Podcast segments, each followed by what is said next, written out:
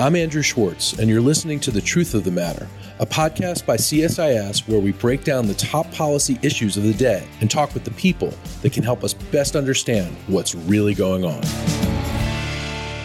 I'd like to welcome back Dr. Jon Alterman, who is the Senior Vice President at CSIS. He's also our Brzezinski Chair in Geostrategy and Director of our Middle East program to get to the truth of the matter about the latest in the Israel Hamas situation. John, first I want to ask you the images that we're seeing now, the news has shifted. We're not seeing Israeli victims, we're seeing Palestinian victims. Were everyone speculating as to what Israel's going to do next? Are they going to conduct a ground invasion? Israel seems to be in a pretty difficult position because it wants to eliminate Hamas, their enemy, but it doesn't want to hurt innocent people, yet innocent people are getting hurt. What's your read on the situation? So, first, there are a number of Israelis, I've heard from them directly, that they don't feel there are innocent civilians in Gaza. They, they think that everybody in Gaza is complicit in Hamas violence, Hamas hatred of Israel. So, I'm not actually sure how everyone in the Israeli military sees this, how all Israeli citizens see it. And, you know, I think that could actually lead to some more violence because of a sense that some people have not all, and maybe not the leadership, but that some people have, that really everybody is fair game here. And that's, I think, going to change the way the world sees this. This will be. But I don't think the Israelis are saying that innocent children and families are fair game. I think, I think. Look, I've gotten calls from any number of people. I've written innocent Palestinian civilians in some of my newsletters, and people call me at home and they complain that there's no such thing as innocent Palestinian civilians. So that view is there. How many people adhere to it, I don't know, but that there really is a sense that Hamas is deeply penetrated into Gaza. And people argue that the people of Gaza elected Hamas and support Hamas and have culpability for what Hamas has done, including raining terror and death on more than 1,400 Israelis. And if people get killed, they get what's coming to them. I don't think that's the overwhelming view. I don't know where the division is, but I think there are some number of Israelis, some of whom are in the military, who say, you know what? I don't really care about sorting it out because if the Palestinians want to fight their way to independence by killing Israelis, we can kill them even harder. That's a view. Again, how much of a view it is, I don't know, but that's an element. And when you're in a military and you're, you're trying to have folks follow whatever rules of war you set, I think one of the problems that the Israelis are going to have is setting boundaries on what's fair game and what's not. I mean, let's face it, though, Israel feels like it's a broken nation right now. There's probably no one in Israel that doesn't know someone or have someone in their family that was killed on Black Saturday. And they feel the world doesn't care, and it's a reflection of deep anti Semitism around the world. Which we're seeing here on our campuses in the United States. Right. But as I said, but I think that there's a part of Israeli public opinion that says all of this concern with civilian lives and everything else is just a manifestation of people who don't understand that Israelis feel vulnerable, that Israel has to respond disproportionately because it's in a sea of hostile Arabs. I mean, all those things. Again, I couldn't begin to tell you what the breakdown is. But there certainly are people who say, look, Arabs have been living in violence for centuries, and you can play Scandinavian rules and you will get nowhere. Or you can treat Arabs the way other Arabs treat Arabs and use violence and people die, but that's what you have to do to secure yourself. I've heard that from a number of Israelis. Does that represent 50% of Israelis, 20% of Israelis, or 80%? I don't know, but there is that viewpoint. I also know that this is going to be the most photographed war in human history, that everybody has a cell phone with a camera and is recording things. There is a huge appetite for the most jarring images because they reinforce this sort of moral imperative to care about civilian suffering. And we've seen it both on the Israeli side and we've seen it on the Palestinian side. When Israeli troops are in the frame, when you're not just bombing from the air, and you're going to see children with bullet holes through their head and missing limbs and all those things, which we will see because we've already seen them. This is going to be different. It is going to spread around the world. People are going to care in a different way. I think Israel is likely to be much more isolated when ground operations are underway than it is now. A lot of Israelis will say, we don't care, that the world's never cared about us. Well, they're also saying, you know, the United States did similar things in Iraq and Afghanistan after 9 11, and nobody cared. Right. And as I say, I think there is part of this conflict, the media piece, which has something to do with diminished content regulation on social media sites. It has to do with algorithms that want to get people. Yeah, I mean, this war is being streamed, it's being algorithmed, and there is a clear campaign. And we haven't seen the apex at all. And I think with ground operations, you are going to see an apex, how that plays out, how people respond, what kinds of images. You know, I'm bracing myself for an extraordinarily polarized environment. I don't know what Israeli ground operations are going to be like, but it's hard to do ground operations really cleanly, and Hamas isn't going to be interested in, in fighting fair. You know, Hamas uses human shields. It, it puts bases in center of hospitals and schools and all sorts of things. Hamas is thinking about what it can win online that it can't win on the battlefield. Israel has its own impressive public diplomacy operation, Hasbara. How this comes out, I don't know. But as a Middle East nerd, Hasbara, the Hebrew word for PR, propaganda. Propaganda. You know, as a Middle East nerd who felt that the world's really disinterested in the Middle East, they've turned away. We're pivoting toward Asia, we're, you know, the Middle East. The amount of interest that this struggle has aroused everywhere is breathtaking among people who thought they were no longer interested in the Middle East. We heard all sorts of things from Arab leaders. Young Arabs don't care about Palestine anymore. They've moved on. They care about consumer goods, they care about entertainment and music and all sorts of other things. They do care about Palestine. Americans are divided, and you see this on college campuses. Young people who are not plugged into international relations have connected to this issue, and there are going to be images that will feed each side, that will support the narratives of each side, and this is going to be a whole different kind of war with content moderation largely on the sidelines. Jon, I want to ask you about anti Semitism and how that plays into this. But first, I want to ask you it seems like the onus has really shifted onto Israel and it's not on Hamas. How do you think that's happened? You know, it's interesting. I, I interviewed the Jordanian foreign minister yeah. yesterday. Yeah, right. Here at CSIS. Really interesting interview. He's a very, very skillful guy. You can watch it at csis.org. And he was very, very sparing in his use of the word Hamas. We had talked about, so what did you say to the UN Security Council yesterday in New York? And he gave a whole narrative which didn't use the word Hamas once. And I asked him about it, right? I mean, there's a sense in the Arab world, and I think a sense in much of the global south, that this is about Palestine. And this is about Palestinians, and Hamas is a small fraction.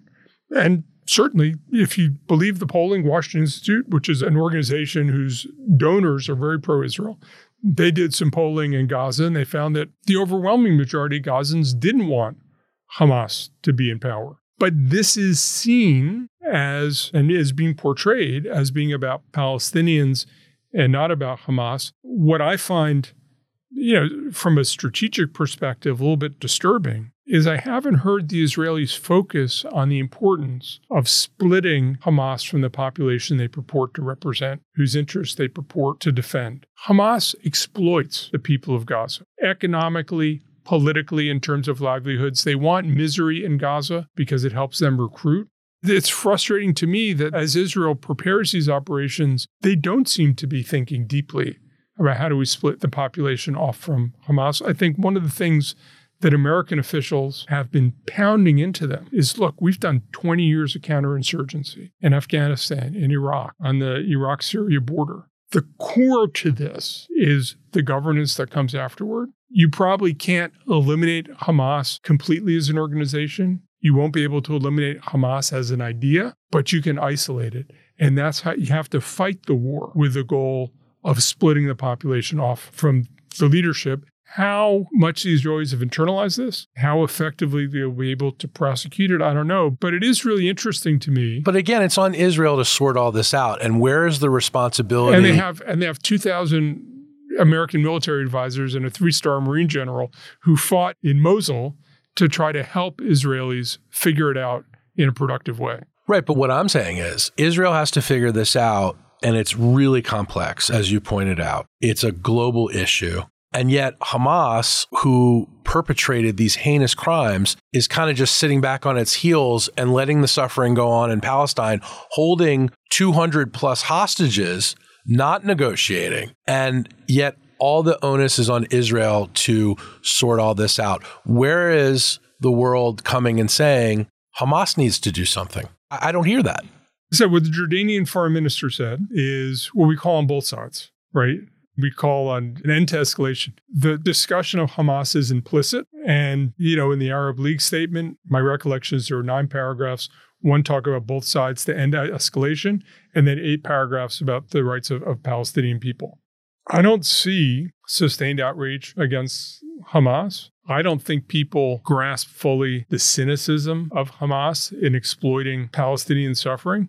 That being said, as you know, Israelis are really not beginning even to engage with the idea of dealing with Palestinian issues. Israelis convince themselves they don't have to deal with Palestinian issues. Interestingly, President Biden is starting to talk about the need to deal with Palestinian issues. And I think what, what we're seeing in a very interesting way is the way in which the Biden visit to Israel was, was a deposit. The embrace of, of Benjamin Netanyahu was a deposit. And now the Americans are starting to insist on payoff for the deposit.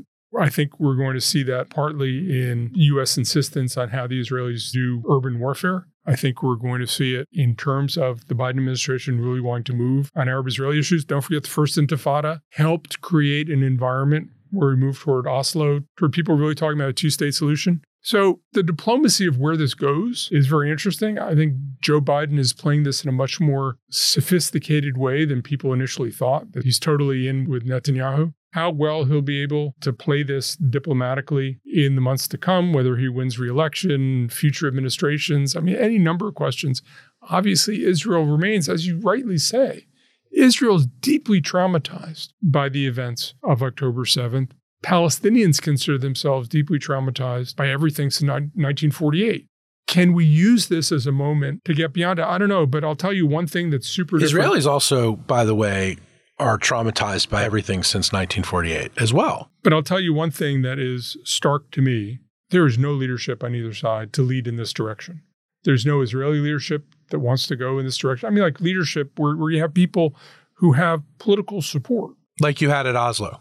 Yitzhak Rabin, who was somebody with credibility, who said, and I've looked hard, and this is what we're going to do. Yasser Arafat, for all of his vanity and lack of courage, right? I think he couldn't imagine himself doing something hard at the end, but he at least. And he didn't.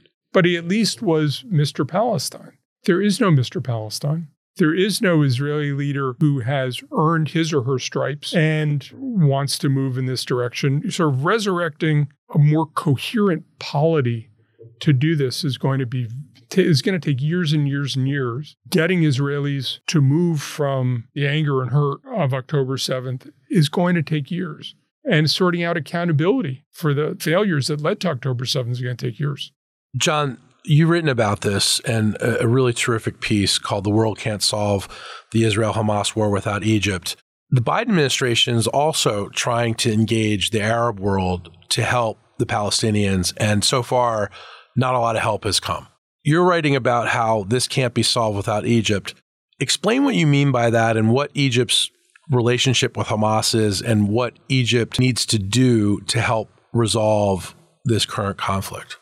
Egypt has a long-standing hostile relationship with Hamas. Hamas is an outgrowth of the Muslim Brotherhood, which for almost the entirety of the period since its founding in 1928 in Ismailia in Egypt until the present day, with a brief 12-month interregnum of Mohammed Morsi being the president of Egypt, the Muslim Brotherhood has been a, an opposition force in the country. That being said, Egypt has a practical relationship with Gaza, which used control from 1948 to 67. They have security interests. There's a whole bunch of smuggling that goes on underground by the Rafah crossing. There's all the overground trade.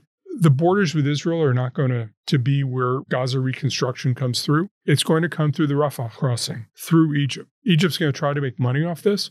Egypt's going to try to ensure that whatever happens doesn't undermine Egyptian interests. Egypt is going to be the junction point for all the logistics involved in whatever happens in Gaza, who gets out of Gaza, all those kinds of questions. Egypt has 105 million people. It's the most populous country in the Arab world. It has an actually effective foreign ministry, it has a bureaucracy that can work. So I think as we think about the involvement of Saudis and the involvement of Emiratis and the involvement of Moroccans and Jordanians, everybody else who potentially has a role in the Arab world.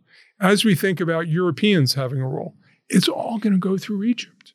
And the Egyptians have a shared concern with not having Hamas recover power. They have an interest in stability in Gaza. There's something to work with, but Egypt's also going to demand that its interests be advanced, partly economically, partly politically and diplomatically. I think Egypt, which in many ways has been marginalized in the Arab world since the Arab Spring in 2011, it's been so consumed with its internal issues that Egypt's footprint as a regional power diminished. But the need to do something constructive with Gaza, which the world is going to be focused on, is going to put Egypt in a position to recover a lot of that centrality that it, that it lost and hasn't had for more than a decade. But like you said, Egypt shares the same concerns Israel has with Hamas, and they're worried about their own security. So they're in a very similar position that the Israelis are in. They haven't uh, suffered an attack the way the Israelis have, but they certainly can envision suffering something like that. I don't think Hamas has the ability or interest to attack Egypt directly. As I there's. But it can undermine the government.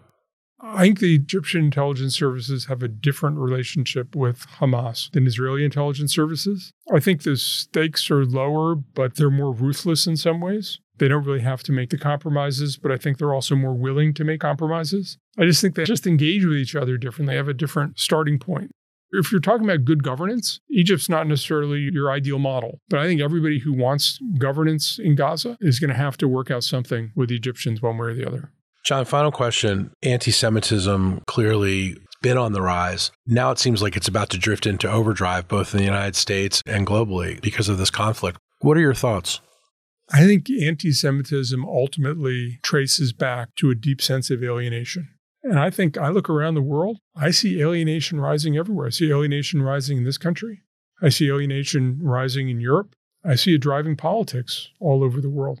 Anti Semitism is one manifestation of it, but I think there's a broader problem of people feeling more alienated from their societies, people feeling that unfairness is endemic, and there are people who are responsible for it. I mean, that's obviously the core instinct to anti Semitism. I don't think it's limited to anti Semitism, but I do think we have an epidemic of alienation, cynicism, and we need to find ways to deal with that and to channel some of those feelings and turn them around or it's not just going to be anti Semitism. I think the world is going to be in a much, much, much more difficult position in the years to come. Jon, thank you very much. Really appreciate all your insight today. Thank you, Andrew. If you enjoyed this podcast, check out our larger suite of CSIS podcasts from Into Africa, The Asia Chessboard, China Power, AIDS 2020, The Trade Guys, Smart Women, Smart Power, and more. You can listen to them all on major streaming platforms like iTunes and Spotify. Visit csis.org slash podcasts to see our full catalog